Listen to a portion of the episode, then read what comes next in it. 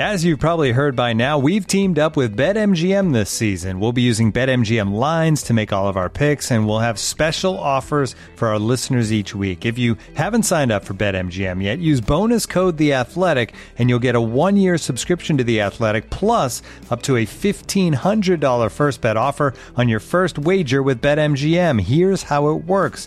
Download the BetMGM app and sign up using bonus code The Athletic. Make your first deposit of at least $10.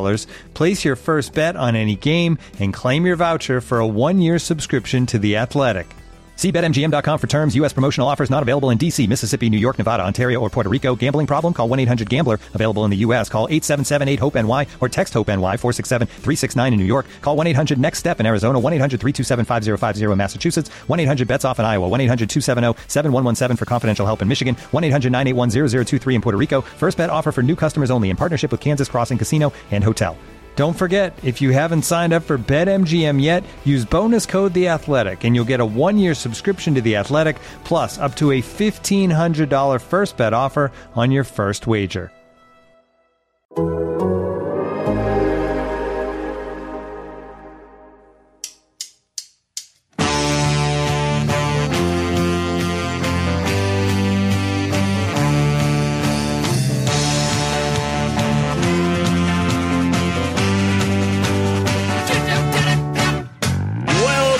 Total Soccer Show and our review of the Champions League round of 16 first leg so far. Mm, rolls right off the tongue. Man City made some gains with a decent victory over some decent Danes. Real Madrid's progress is looking shrewd after a goal from the man who replaced Jude. PSG are looking good to cruise into the next round, where they'll inevitably lose. And Lazio are absolutely cruising after handing Bayern a serious bruising. My name's Ryan Bailey. Joining me today, your friend of mine is Taylor Rocco. Hello, Taylor. Hello, my friend. Uh, your rhyming introductions are always lovely, even if you went with cruise and then also cruising.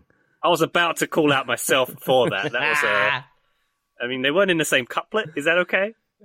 If I knew what a couplet was, I would have thoughts. Let's see if Graham Mother knows what a couplet is. Hello, Graham. Hello, Ryan Bailey. No, I don't. El- en- elaborate. Enlighten us all. What is a couplet? A rhyming couplet is It's a little two, cup. Two cu- little cups that sit together, and you drink tea from them. You get the That's it. big European Cup for the Champions League, and Exactly. the Europa League, you get the little That's right. couplet. And if you win it, José Mourinho gets a tattoo of it. That's how it works. Wonderful stuff. Uh, Joe Lowery joining us also. Hello, Joe. Hey guys, yeah, we are forever calling the Europa Conference League trophy a couplet from this point forward. uh, also, Ryan, I, I would actually like to know what a couplet is. I know it's got to be some like poetic rhyming thing because that's what we were talking about, Mm. and I can understand context clues. There it is. You got it. You nailed it in one. You got it. No further explanation required. think I it think might Ryan be- also doesn't know what this is. is what That's the learning. vibe I'm getting. Joe, I think like there's a chance that it's two lines of verse, usually in the same meter and joined by rhyme, that form a unit. Oh, Ah, okay. yeah, I was about to say yeah, that. that Could that sounds that. sounds right, Taylor. I think that that could be it. I'm not reading from dictionary.com at all. That's just uh, from the hip, my friend, from the hip. Let's There get into go. Champions League, shall we? And away from uh, rhyming verse and dictionary entries. Indeed. As eloquent as ever, Taylor. Thank you very much. Before we get to those Champions League games, of course, patreon.com slash total soccer show, where you'll find our bonus content. Thank you very much for everybody who supports us via that medium thus far. Those people are enjoying bonus videos, bonus podcast episodes, much, much more, including access to our Discord where all the cool kids are hanging out, plus us. We are not in the cool kids group. Graham, Graham, you're quite cool. Is that fair? Am I? Uh, actually, I think that's I- a low bar we're setting there. Yeah, yeah. We're all nerds. We are indeed, and we love it. Patreon.com slash total soccer show. Thank you very much indeedy. Why don't we head to East Germany? For the first game we're going to look at today, RB Leipzig's 1-0 home defeat at the hands of Real Madrid. Brahim Diaz with a banger to make the difference in this one. He started in place of Jude Bellingham and channeled some Bellingham brilliance, evidently at least in that moment. Uh, Graham, what do we make of this one? We had a we had a controversial goal ruled out early on, um, which Yeah. uh, Thierry Henry was satisfied with. I'm not sure if I am. Um, I can understand the reasoning. So it's because the I can't. uh, Is it Sesko behind the goalkeeper? Whoever Yes. it is behind uh, Lunin touches Lunin. Henrichs, I, I, believe. think. I think it's Heinrich's back. Yeah, Henrichs, Sesko with the goal. Yeah, It's Sesko with the goal, yeah. Um, so Heinrich's behind Lunin, I, I think touches the goalkeeper, and so uh, according to the letter of the law, that is, you know, interference, regardless of whether you are actually interfering in the, the flight of the ball or the play or whatever. I think the referee's always going to give that. But I agree, it, it felt um, like in practical terms, there wasn't much interference there, and uh, perhaps the goal might have stood. But as I say, the law, the law suggests that was the correct decision. I thought in this match, RB Leipzig did a, a lot of things well, and you could see the regret in some of the body language at full time. Marco Rose seemed to be very, very frustrated at full time as well, and that's because RB Leipzig created chances, quite a few of them, and on another night they, they score at least one of them and maybe maybe even come away with a, a win. It was a particularly great start by Leipzig. They had plenty of energy. There was that disallowed goal that you mentioned, Ryan, early on. Two really good quality chances on top of that in the first 15 minutes or so. And then after that, I thought they they carried a threat, and, and Real Madrid needed Lunin to, to make a number of, of decent decent saves. In the end, it was a lesson on how you have to maximise your opportunities against Real Madrid, because even when they are not on top uh, or or in top gear, they will create something out of nothing, or more often than not, they will do that, and that's exactly what happened here with uh, Brahim Diaz performing his best Messi impression. I, I, I think it was. Yeah. It, it's not quite uh, Jude Bellingham. Um, he's not quite rangy and tall enough to do a Jude Bellingham impression, but there was Messi esque moments in that dribble and finish. Yeah, fair enough. Taylor, do you agree with that assessment? I broadly agree. It's. Uh, I wouldn't go as far as saying it was vibesy from Real Madrid, but certainly they uh, they maximised the opportunity. Yeah, I think I agree with uh, both of Graham's takes. Starting with Leipzig, th- this is a recurring thing in my mind with them, at least in the last few games. Starting with their loss to Eintracht Frankfurt, that they have clear ideas of how they want to play, how they want to set up to both uh, sort of accentuate their strengths and then also nullify the opposition strengths. And I think they do that for large stretches, but they're not able to turn those into like really good goal scoring opportunities. I felt like this was another case of that in this game where they're playing really well at times it felt like Madrid were sort of completely overwhelmed through the middle by the way Leipzig set up and tried to possess. But they in the final third, you just don't get many clear cut opportunities, and and I wonder if that's maybe needing more talent in the transfer window, if that's maybe needing more time to develop uh, mm. ways of attacking. But at this point in the season, you would expect they could string together a few more shots on target, uh, much as Joe loves that stat. Uh, but the way they go about losing to Frankfurt, Leverkusen, and then I forget who the third team was in, in rapid succession, the Bundesliga, this felt like a continuation of that. Played well, had a good idea for how they wanted to to sort of limit what Real Madrid were doing, but at the same time couldn't take their opportunities, didn't create enough opportunities, and for Madrid, give them enough time and somebody will do something. It felt yep. like they were set up for it to be Vinicius Jr. out wide in iso ball, and then it just ends up being Brahim Diaz instead, who did some really interesting things in this game with where he was taking up positions and how he was playing. I thought it was another sort of if not masterstroke, just another very comprehensively well coached game from Carlo Ancelotti and well executed game from Madrid. Yeah, it, it, was a very Real Madrid performance, which is to say, like, they get the job done. It wasn't always glamorous, but they did enough. And I think we're probably the better team on balance. I, I think Leipzig, though, are the big story here because I thought they showed so well for so much of this game while still agreeing with Graham, your assessment, and Taylor, your assessment as well. I thought Leipzig showed enough to get a result in this game. Unfortunately, Brahim Diaz, Real Madrid did his way through and got Real Madrid three points along the way, basically in this tie. Like this, this performance from, from Leipzig, I, I thought stood out really in the final third. They played right through Real Madrid's press. They were really, really struggling, Real Madrid, to actually shut down Leipzig's build-up play. And Benjamin Sesko, I don't know if he stood out to anybody else in this game. 20 year old striker, Slovenian international, came straight from, from Salzburg to Leipzig in the last transfer, in the, in the summer transfer window after scoring what I think like 16 goals in the Austrian Bundesliga is a very very promising talent. He didn't get the ball in the back of the net in this game. Taylor sort of to your, to your, well, true, he did and it was disallowed. But he he was always around these dangerous moments. And Taylor, I think you mentioned something about maybe Leipzig just needing time to develop. And I think that is probably part of this and the unfortunate part about the climate over in Europe on the soccer landscape side of things is that Leipzig don't often get to see their cycle of, of talent mm-hmm. development like reach its conclusion. Xavi Simons is 20 years old. Benjamin Sesko is 20 years old. Loïs Openda is 23 years old. Dani Olmo was the fourth starter there in their 4-2-2-2 shape, those, those top two lines of two. Like all those players are absolutely fantastic. And it really was Sesko for me that, that was the best player in terms of his movement off the ball, his timing in the box. They just didn't get the ball in the back of the net. He could yeah. not finish in those key moments. And that, when you're playing Real Madrid, is not good enough. And that in general, when you're Leipzig and hoping to make a run before you get rated for talent is, is also not good enough. Those two things that you just mentioned there, Joe, about Sesko, his uh, his movement in the box and his, his, his timing off the ball, or what I think it was the other way yeah, around. You sure. might have actually said, but anyway, those are the two things that stood out for me with him. And he is a player who's who's you know on the radar pretty prominently. I always liken him to, or I always think of him in the same breath as, as Rasmus Højlund, because I think Manchester United were looking at both of them and similar sort of career arcs to this point. So there's a lot to like about Benjamin Sesko, and it was his movement and Openda's movement as well, the, the way that the both of them were, were working together. And Real Madrid really weren't sure of Openda's movement when he was coming out from the front line, and that was fragmenting Carvajal and Tchouameni, and then the space would open up down the channels. And in particular, the half space between Nacho and, and Mendy was, was where Leipzig were able to consistently feed the ball.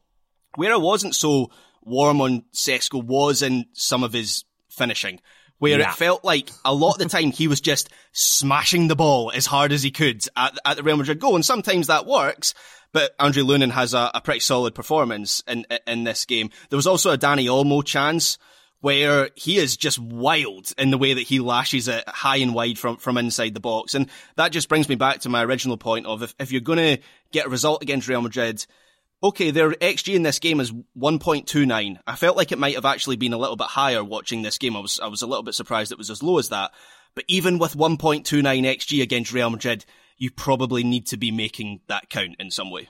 Yeah. Uh, that's exactly where I am on Sesko. Uh, a player that I like, but thought honestly underperformed in this game. So Joe, I'm happy that you were positive on him. So he, if he's listening, which I'm sure he is, he can at least have that positive. Uh, because for me, I felt like after that goal is disallowed, I don't know if it hit his confidence, but it just felt like he wasn't as clean in his decision making. He has like some shots that maybe are from the wrong angle or from a very tight angle. He has some he has the lifted pass over the top that doesn't come off. He has a few miscontrols that go out of bounds. It just felt like he had moments of of flashy goodness, but then I think a failure to like fully execute, which I think does speak to the the youth aspect and the lack of development aspect. So I do wish that they had more time together because I think this team could be very good. Maybe at this time next season, if they're able to keep everybody, which seems very unlikely. I do think that they could develop into a really strong team, both in the Bundesliga and the Champions League. Because I thought Sesko this season has been strong. I again, I didn't love his performance on the night, but I thought Xavi Simons or Simmons, I'm still not entirely sure, uh, was was excellent in this game, and he was the one that I really kept uh, finding myself drawn to. The way he would uh, step high in defense, but then also sit off. The way he kept sort of probing for pockets of space and usually finding those pockets of space and knowing exactly what his role was in the midfield. I, I thought he just he conducted things really well. He was a, dyna- a, dynamic playmaker that it felt like Real Madrid really struggled to limit uh, until Dani Carvajal tried to yeah. break his legs. Um, but like I, I, think there were there were just moments of individual quality, moments of team quality from Leipzig. I think I just come away from this one frustrated that they weren't able to get something in the end, weren't able to convert some of those chances because otherwise I thought this was a really good game from them. And to Joe's point, they really effectively played out of Madrid's press and put people in the right position so that Madrid were overwhelmed when they would swarm and then overwhelmed when they wouldn't swarm. And, and so again, I guess that ends up being a credit to Madrid for having the quality to find a way through. It felt to me like they were setting up for this game to be nil nil. Then they'll go back to the Bernabeu and win 2 0 or 3 to 1 or something like that. Now they don't even have to worry about that. And I do sort of feel like this one might be over. Uh, Graham, how are you feeling about the return leg? I think if RB Leipzig are able to replicate a lot of what they, they did in this match, they'll they'll have a, an opportunity. There are other ties in this round where I feel like it's the second game's going to be a dead rubber. Copenhagen, sorry, Man City, Copenhagen, yeah, that, that's the one. Um, but yeah, Real Madrid, we have seen flawed performances from them um, at home before in the Champions League, particularly against teams that are as good in transition as Leipzig are. So I wouldn't write them off just yet, but I agree. It feels like Real Madrid are going to Real Madrid their way through this this tie and quite comfortably make the quarterfinals. Yeah. yeah. One one other thing for people to watch in that second leg, uh, if uh, Simakan starts at right back again, who I believe is naturally a center back, he seemed the least familiar with his assignments, and he still did fine. But I felt like there was there were times when he was maybe a second or two late, or a couple seconds to to close down, or a couple seconds late dropping in, and it felt like as the game went on, Vinicius Junior was sort of building his argument for why he was about to score, and then he doesn't end up doing so. But I think in that second leg, if it's still Simakan versus Vinicius, I think that will be an area of emphasis for Real Madrid. To cut in there, Simakan suspended for that second leg, so it, won't Never be. But there Not you go. But it's still a valid point. Defending against Vinicius Junior is very, very hard. Ryan, you haven't gotten a word in edgewise in like ten minutes, and I'm going to keep it that way for just one more minute. Attaboy, Joe. Uh, Real Madrid. Uh, to be honest, I don't think they did anything well in this game. Like, and, and that's why I feel like the story is RB Leipzig because how many times have we been able to say that about Real Madrid, especially in the Champions League, and they continue marching and continue winning games and continue winning trophies? That is the thing with Real Madrid. And, and, this game absolutely fit into that bucket. I don't think they were sharp playing through Leipzig's press. And their press in particular, we've mentioned it a couple of times now, was atrocious to the point where, you know, they sort of ended up dropping their line of confrontation a little bit as the game wore on. Because I, I genuinely don't think you can press with this group of players. I don't think you can press without Jude Bellingham eating up some of the ground as this sort of rangy presence at the top of the shape of the top of the diamond. And, and I don't know that you can press with Toni Kroos as your number six. And I don't know that you can press when you don't have any of your first choice center backs fit either.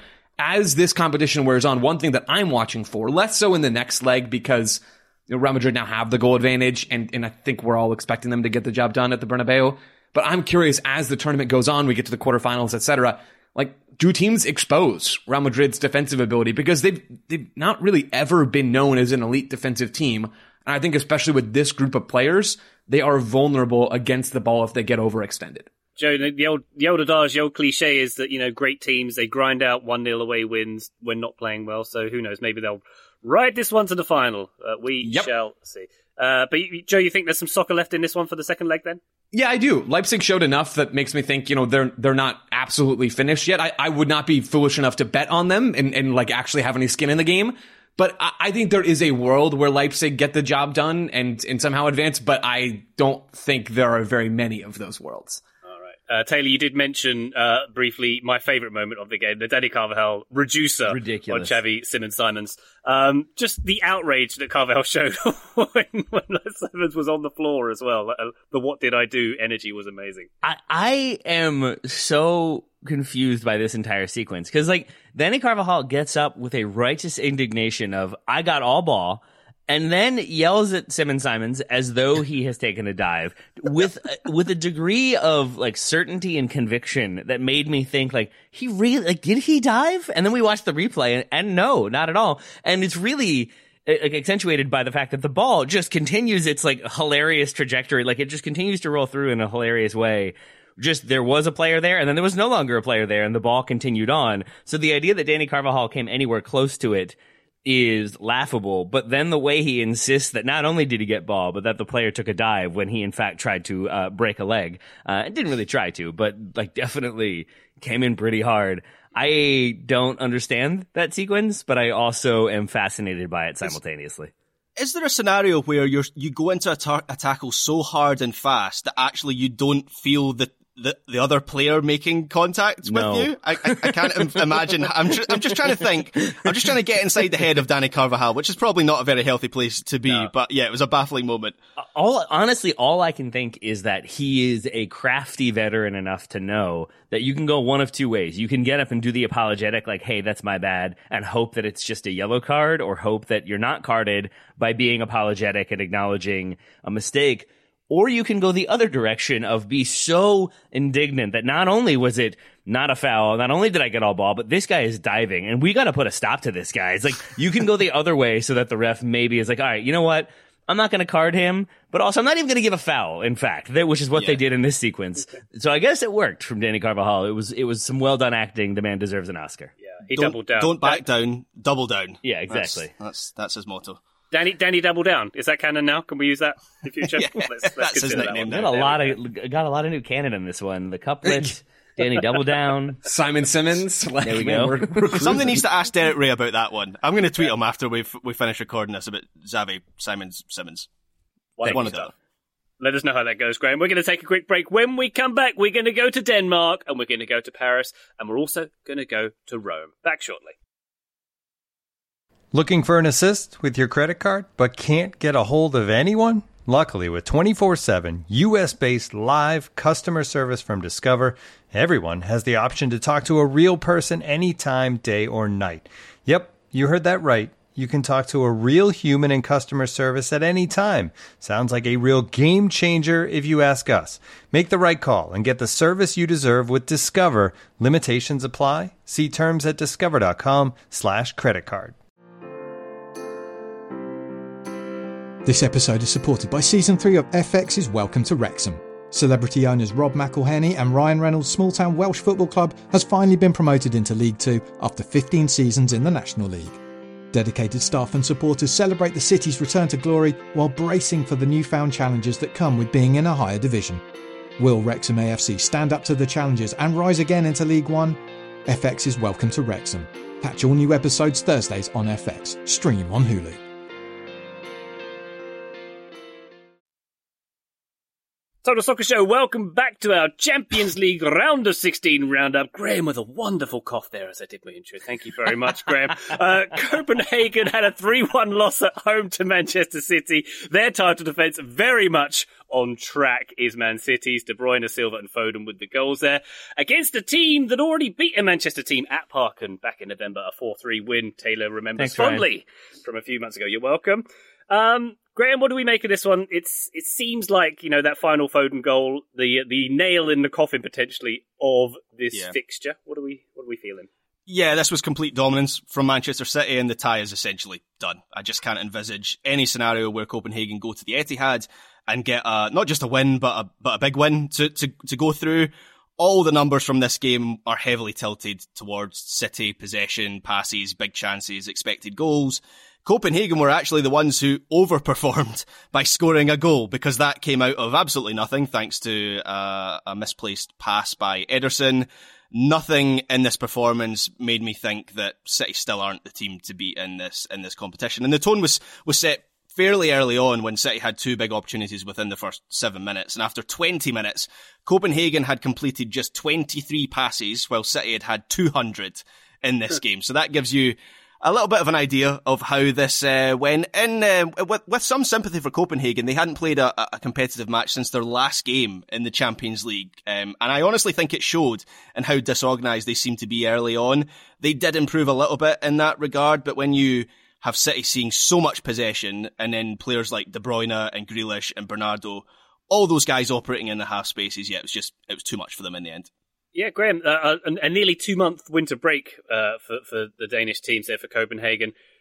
Uh, is is the climate that much worse than Scotland? They can't play through winter, or is it just a, a Danish thing? Oh, it depends on Scotland where you're talking about. If you're up in Skye, I would say the climate is worse in Skye than in, In. Denmark. But uh, we don't have any teams in Skye, or not the ones in the Champions League. We don't have any teams in the Champions League, whether they're, they're from Skye or not. None from Scotland in the Champions League. Uh, but yes, I would agree. It seems a little bit heavy-handed to have such a long winter break. But hey, who am I to dictate how the Danes should play their league? Yes, indeed. And Jack Grealish, of course, with a muscle injury picked up in this one. Um, Gaël Kakuta Yeah. uh, uh, transfer incoming, right? We, we, we agreed on that uh, on the previous I've, show. I've heard that they're going to reopen the window just to get that deal done, Ryan. to get him to play in the position he wasn't very good for, a good in for Yeah. Chelsea like 10 years ago. Yeah, sure. Makes sense. Um, that was the one negative for City beside the Ederson error, which they overcame, obviously. But the injury to, to Jack Grealish, he, he looked quite upset as he was coming off, so that could be a bad one. Um, maybe there's been some news on that since. I haven't, haven't read any.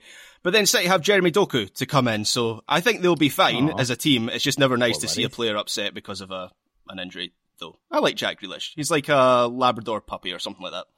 He is with excellent hair. He got a, he got an award. Him and Olivier Giroud got an award from somewhere. I'll look up shortly, but uh, for the best hair in Ooh. soccer, both of them won. Can believe it? Fancy. Yeah, That's the award that everyone wants from, Yeah, s- from somewhere. I'll look up shortly. straight on the fireplace. That one. It's probably from some kind of hair brand, which I don't need to mention. Anywho, let's go to Rome, shall we? Where Lazio had the shock win of the round, a 1-0 win over Bayern Munich. Ciro Immobile from the penalty spot here. Uh, Bayern finishing the game with 10 men after Dayot Upamecano, or Oopsie Meccano, as I'm noticing the internet is calling him, uh, with a straight red in this one.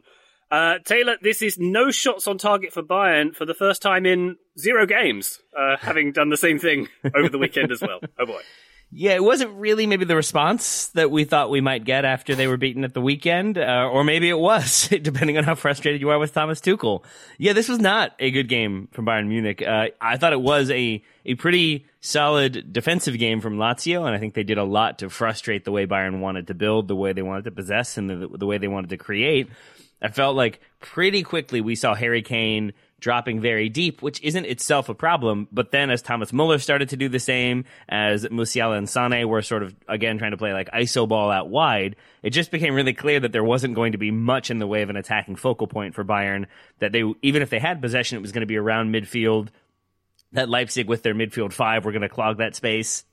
And that's exactly how it went out. And and I think for Lazio they have to be very confident not just of the win, but of the way they never really let Bayern have many chances. There was Yeah. a few moments where they had some nice combinations and, and played some good soccer, but for the most part, this felt like a strong performance from Lazio. Thomas Muller talking about how, you know, only one nil down on the road, going home. We fancy ourselves to still get through. And and maybe they will, but I think at this point Bayern look pretty vulnerable, and I'm not sure how they turn it around in short order. Yeah, I, I would echo all of those things, Taylor. It's not like the tactical stuff that's going wrong for this team is, first of all, unidentifiable, and second of all, like stuck in this in this gear forever, right? Bayern Munich can make some changes to get out of their funk, but they've been in a funk for a while now. We certainly saw it over the weekend in that in that really destruction that Leverkusen put on them. And we see it in this game as well. They weren't like so far and away Bayern Munich, the second best team on the field. I think if you strip out the penalty, and you can't really do that because it is a poor bit of defending from Bayern Munich and then Upamecano to, to sort of finish it off. But like on the whole, I thought Bayern were probably the slightly better team in this game. Lazio weren't rolling in chances on the break. They had a couple of nice looks, but but similar to what we talked about yesterday with Pulisic and Leao, right? There's expectation here. You expect Bayern Munich, regardless of the circumstances, against a team like Lazio, to come in and be the better team by a, a wide margin. And when they're either dead even or just behind or just ahead, whatever it is, right? Like that, that is just not good enough. And the tactical issues, Taylor, I think you got to a lot of that so well. One other thing that really stood out to me in this, in this game, because it was also a problem against Bayer Leverkusen, was the lack of real verticality from this team. And I know that's difficult when you have a team that is very clearly giving you the ball, which is what Lazio did, even though they've got Maurizio Sarri as their manager. He's no fool. Um, although, you know, Real Sociedad weren't fools, and we'll talk about them later on uh, uh, uh, in their game against PSG. But like, Sarri handed Bayern Munich the ball and said, here, you guys have it, do something with it. And Bayern couldn't. And we just have not seen a real willingness of, uh, from, from them to actually go out and stretch the line. You mentioned Kane dropping deep. He is always going to do that, and he's elite at that stuff when you're, you know, Leroy Sané or Jamal Musiala or even Thomas Muller, you have to know Harry Kane is the star of this team. He dictates our attacking movement. Thomas Tuchel has to instruct, or those players have to know, like when Kane drops in, we need someone to run and attack the box. Like we need someone to go and fill that space. And it, it happened every now and then, but the rotations were so slow for Bayern. It feels like this team is, is having to rebuild itself on the fly because somehow they've lost their identity. And we see that with them going from the 3-4-3 that we saw over the weekend, now back to a 4-2-3-1, some noticeably different personnel in this game as well. And I don't think that's just because of rotation. Like this team doesn't really know exactly who they are anymore. And they're sort of seeing everything slip through their fingers. Yep. Uh, and and to really emphasize that, the way this goal comes about, the way the penalty comes about, it's it's a fast break, which I believe strangely is started by Leroy Sané, who goes for like a little poke tackle after Lazio have just regained possession right at the top of their box. He pokes it to uh, to I believe Felipe Anderson, and then the counterattack develops from there. But it is Bayern players like not committing and overcommitting simultaneously. I think Immobile dribbles through what like five people, and it's not like he is fleet of foot and schooling people. It's just it's like a rumbling, stumbling sort of somehow keeps the ball and then ends up playing it wide. And then in comes Upamecano with a pretty reckless challenge, and we get the penalty. But there wasn't that just sort of calm that I've come to expect from Bayern Munich, or we've come to expect from Bayern Munich over the seasons. There wasn't that like, hey, everybody just play your game. We'll worst case we grind this to a nil nil, and then we'll win it at home. There was just a lot of panicky defending in this game and panicky moments from Bayern that I am unaccustomed to seeing. One other little thing that Joe already mentioned, but I just wanted to emphasize again. Joe, I'm glad you talked about Lazio giving the ball to Bayern because I struggle to think of a game in recent memory that had me feeling more like a like a high school team that was desperately hanging on 1-0 up against the state champions. Just like, just get rid, just get rid. Like every time they weren't sure what to do. And I think it's a smart plan from Lazio. Every time they felt backed into a corner or fe- seemed like they were maybe going to be in trouble from the press. They just went long and they went long down the line so that it didn't go out of bounds and Bayern would maybe get possession or Neuer would have to come out and get the ball maybe 30 yards from his own goal.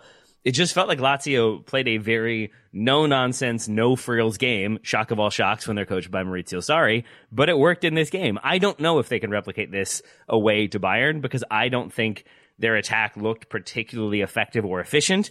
They get the penalty, but even there, in that transition, it's Felipe Anderson underplaying the ball wide to Immobile. Immobile then has a, that kind of fortunate rumbling, stumbling run. Then it goes to Isaksen, and then we get the penalty.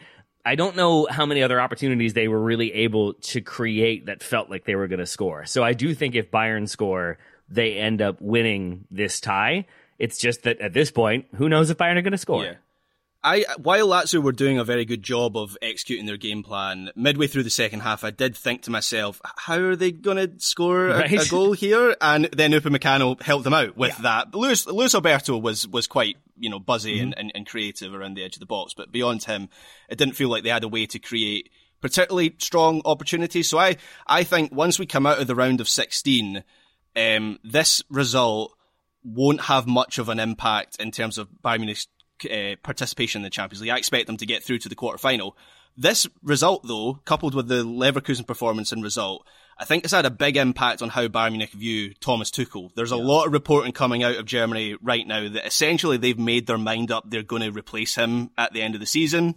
There was a report from the Times that came out um, just before we started recording that said, Bayern Munich uh, are increasingly likely to part ways with Thomas Tuchel, and the man that they want to replace Thomas Tuchel is Xabi Alonso. So maybe Liverpool won't have that that that uh, that him to themselves this summer. Wow. So that's where I feel like the big impact from this game is is we we have seen in the past once Bayern Munich make a decision on a manager, there's no change in their mind. Sometimes they pull the trigger early, like they did with Nagelsmann, and it feels like they no matter what happens between now and the end of the season, Tuchel's not going to win them round. I can't wait for the return leg that, like, in the unlikely event that Bayern are winning 4 0, I can't wait for the inevitable uh, shots of the board of directors looking completely not pleased by the 4 0 win because they were maybe content with things going a different direction. Graham, we, we did uh, Soccer 101 yesterday on interim managers and, and who to appoint, when to appoint them, why to appoint them. Uh, and I had the argument that Hansi Flick might be one of the best interim managers uh, we've seen I believe he is currently unemployed and has priors with Bayern Munich and has priors with taking over Bayern Munich mid-season and guiding them to a treble. Should Hansi Flick take over for the rest of the season and then they can go for Xabi Alonso? He's one candidate, but I say just give Thomas Muller the job, uh, not just on an interim basis, on on a permanent basis. That that rant that I didn't understand a word yep. of because it was Grim all in loved that, that rant. That, that was the thing that, that got him the job in my mind.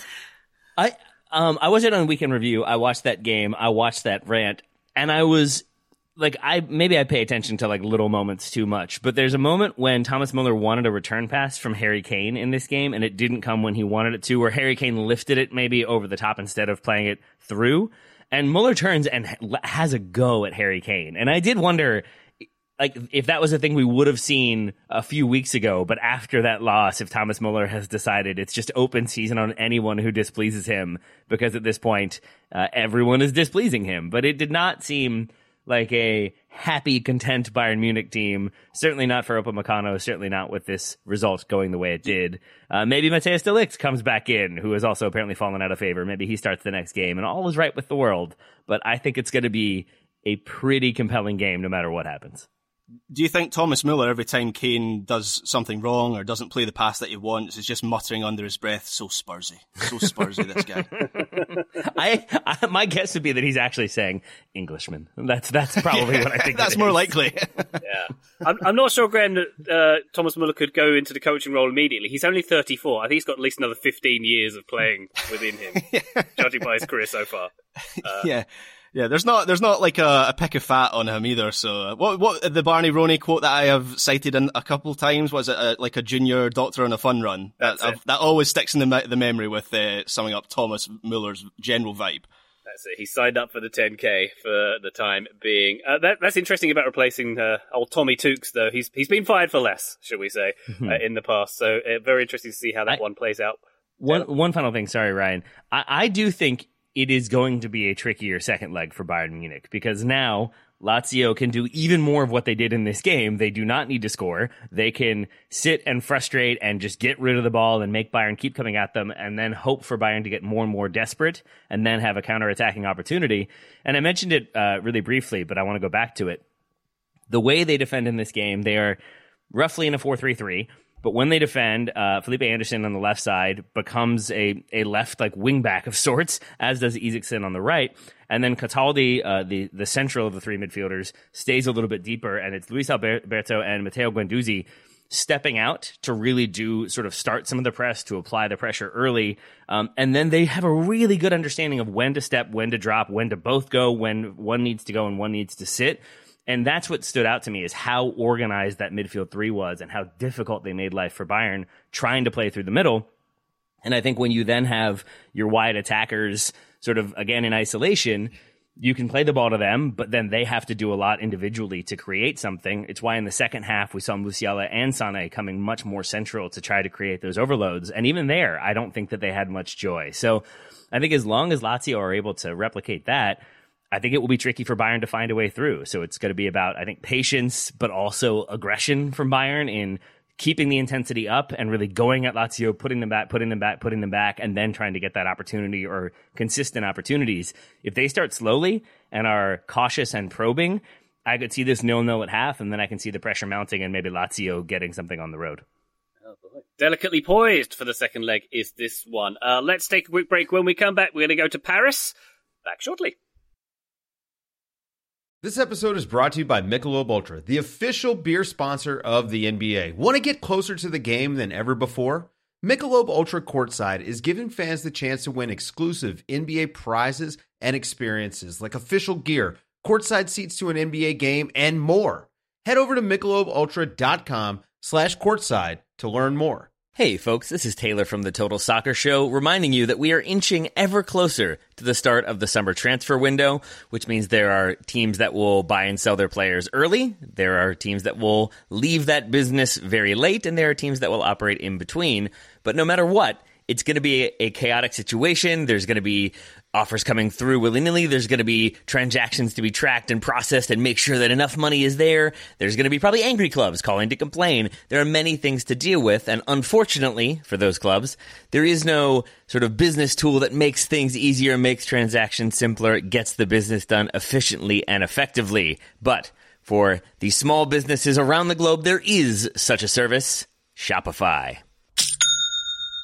Shopify is the global commerce platform that helps you sell at every stage of your business. From the launch your online shop stage to the first real life store stage, all the way to the did we just hit a million orders stage, Shopify is there to help you grow. Whether you're auctioning autographed apparel or selling sleek kits, Shopify helps you sell everywhere. From their all in one e commerce platform to their in person POS system, wherever and whatever you're selling, Shopify's got you covered. Shopify helps turn browsers into buyers with the internet's best converting checkout, up to 36% better compared to other leading commerce platforms. And you can sell more with less effort thanks to Shopify Magic, your AI powered all star. And I really appreciate that about Shopify. No matter how big you are, no matter how fast you want to grow, Shopify gives you everything you need to take control and take your business to the next level. Shopify powers 10% of all e-commerce in the United States, and Shopify's the global force behind Allbirds, Rothy's, Brooklinen, and millions of other entrepreneurs of every size across 175 countries. That's as many countries as will be selling players in the transfer window this summer. Plus, Shopify's extensive help resources are there to support your success every step of the way because businesses that grow, grow with Shopify. Sign up for a $1 per month trial period at shopify.com slash TSS, all lowercase.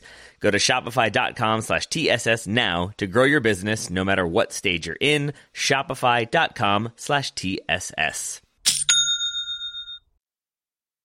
Total Soccer Show, welcome back to our Champions League round of 16 review. We go now to Paris, where PSG pulled off a 2 0 win over Real Sociedad. Kylian Mbappe and Bradley Barcola with the goals. A great one from Barcola, actually, in this game. Uh, Mbappe coming back from his ankle injury, looking good as well.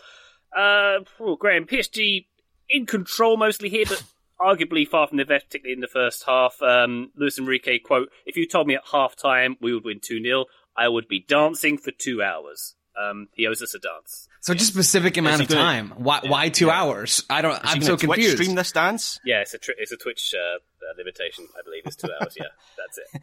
I, I found this match really interesting. So if you see the scoreline 2 0, you, you might think it was just kind of a routine PSG victory. Um, but we had two matches in two nights where we had a, an underdog play a brave and ambitious game against uh, superpower, one of the favourites in, in the tournament, and, and have them shaking at times, but then ultimately fail to make it count. I thought Real Sociedad were really impressive in the first half. They were the better team. They did have less of the ball, but I thought they did more with it, and they were really, really proactive in their in their pressing and and the tone was set early on. I said very similar things about RB Leipzig in my analysis of them. But in the first minute, there's a shot not far wide from Andre Silva after um, La Real get a good number of forwards, attackers forward, and PSG seemed a bit uncomfortable. And then there's a, at least two other. Three other opportunities where PSG cough up the ball under pressure inside their own half in the first in the first few minutes. Then you had this really high line, high line which allowed Real Sociedad to get close to PSG whenever they did get it in the, the middle, or even, you know, prevent the ball from getting into that area in the first place. None of this is surprising for, for La Real. This is how they've played under Imanol for, for a while now. But to do it against a Luis Enrique PSG team who who themselves want to have the ball and strangle games with possession, and then they also have Kylian Mbappe as this dagger to get in behind this this high line it was very, very bold, and I think for 45 minutes, it broadly worked. But in the second half, there was a pretty big drop off in intensity from La Real. I thought PSG adapted a little bit better to the circumstances as well, and we saw their attacking quality through uh, Kylian Mbappe and, as you mentioned, Bradley Barcola. Ryan, who, by the way, has got, um, uh, let me get the stat right here. He's got five combined goals and assists in his last six games. And I think about a month ago, I wrote him off on this show as a bit of a bust.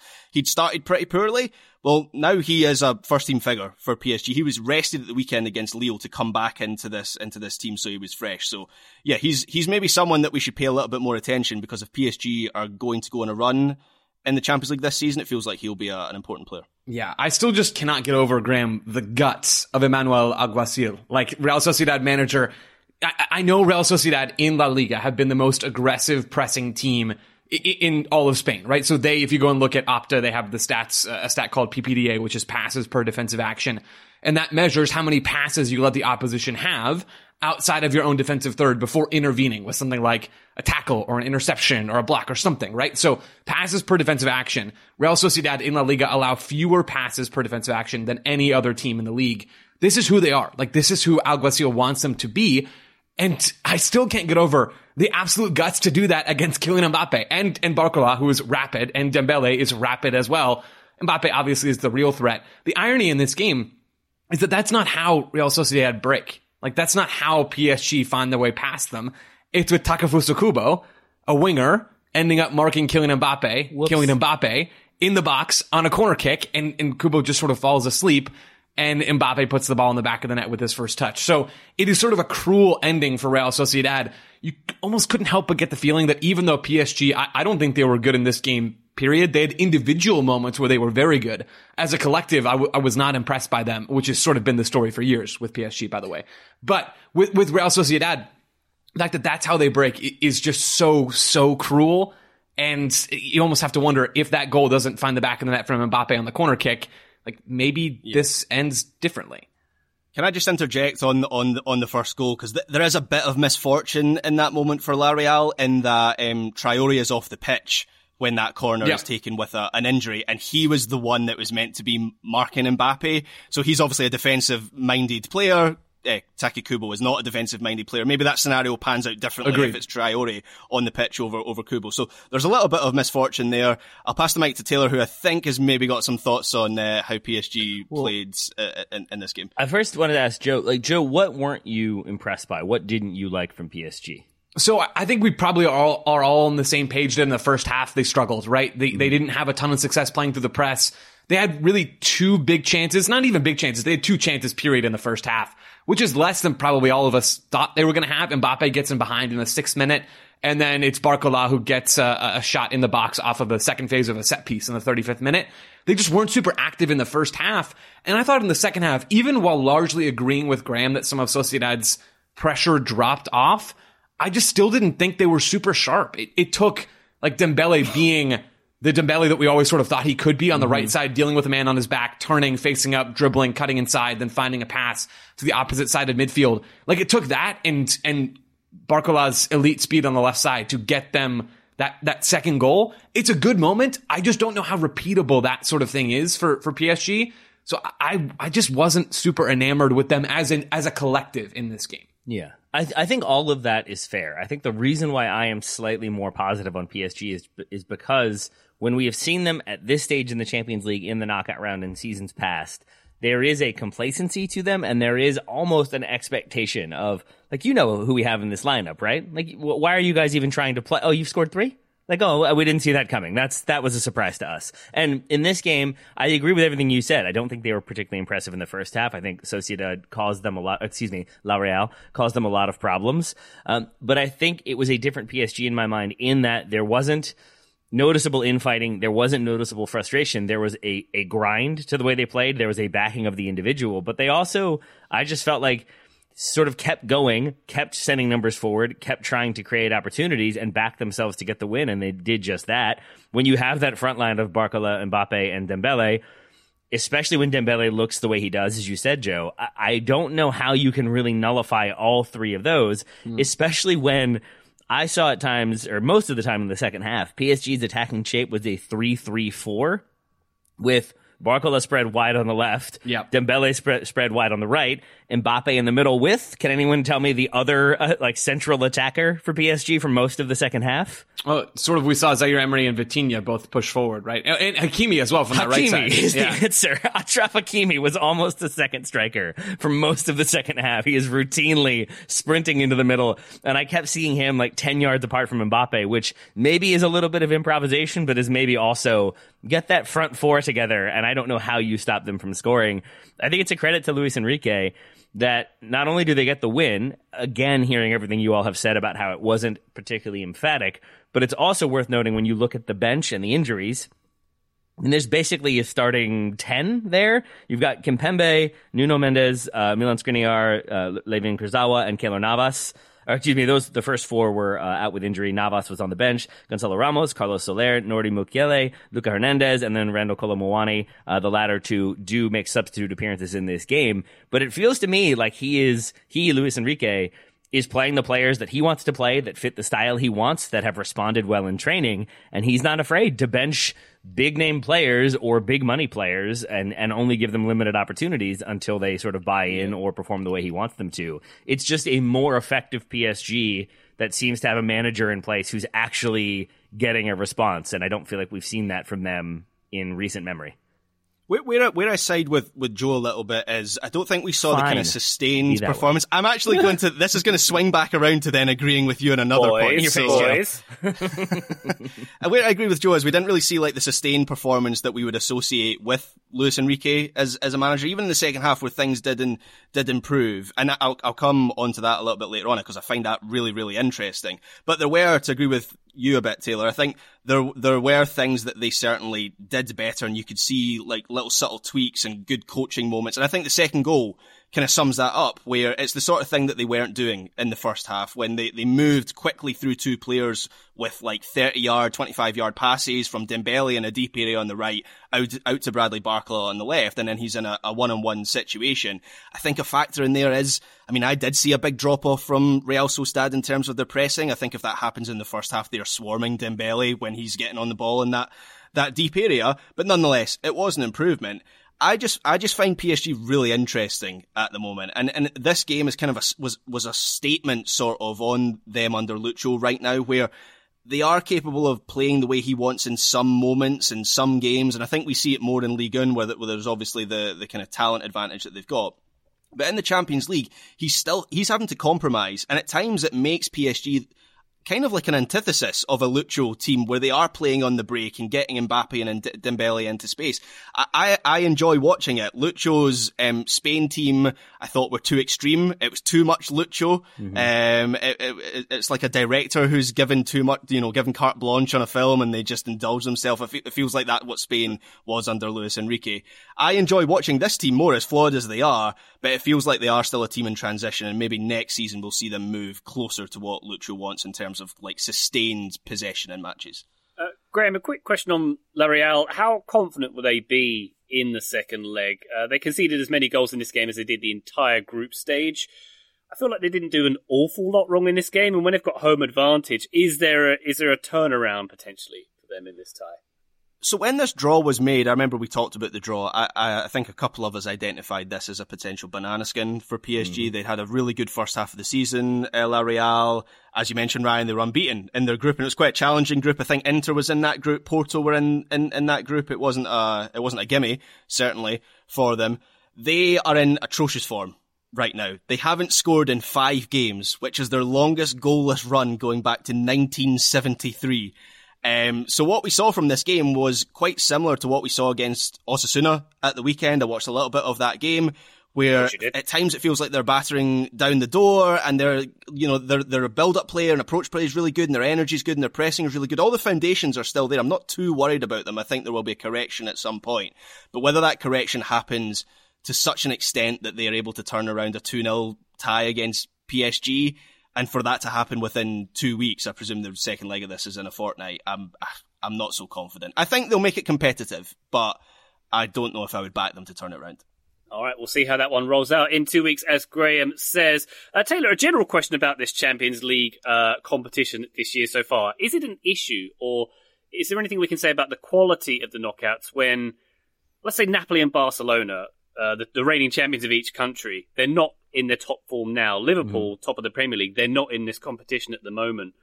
A lot of the top teams in form right now mm-hmm. arguably aren't in the Champions League knockouts at this point. That sounds Is like that... an argument for the Super League.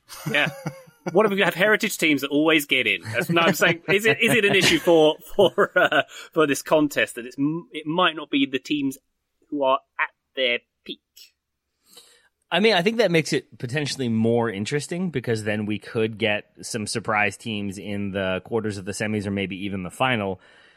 I feel also at the same time though, like because we don't have as many of these strong, strong, strong teams as we usually do, it ends up feeling like it's going to be Manchester City versus question mark with Manchester City winning. At this point, I won't be surprised if that's Real Madrid. I won't be surprised if that's PSG uh, in the final. I do think City look the most comprehensively solid team. But what, yeah, Ryan, to your point, where I came away from this was thinking that we might get some deep runs from some teams we don't normally expect. If Lazio can can get past Bayern Munich, that's already a really strong season right there is to knock yeah. out Bayern Munich in the knockout round of the Champions League.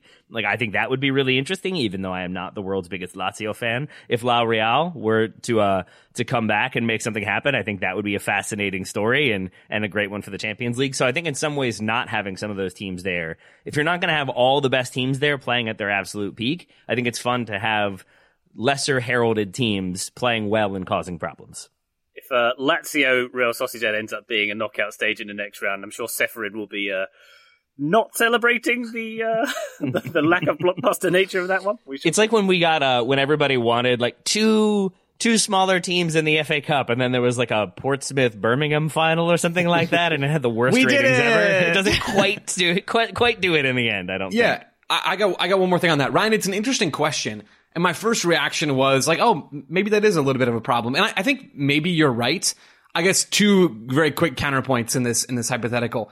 Uh, first of all, who are the teams that we're missing? You mentioned Liverpool and Bayer Leverkusen is probably the other one.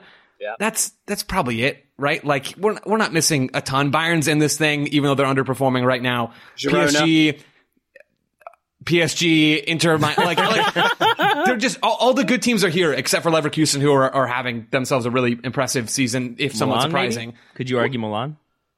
Uh, yeah, third in Serie A. Fair, like, fair. I, I, don't, I don't know. So I, I just don't think it's that big of a problem to begin with. But the other challenges, even even if it was a big problem, how, how do you fix it? Right? Like, how do you Super do League. you decide champion? Yeah, Super League. So I, I just don't think there's any real simple way, at least, of getting you know that changed. I, I honestly think we're still due for some heavyweights to continue to progress. I would have Man City, Real Madrid, PSG, and Bayern all getting through from this set of four games, and yeah. I think we're going to see some giants meeting them as well.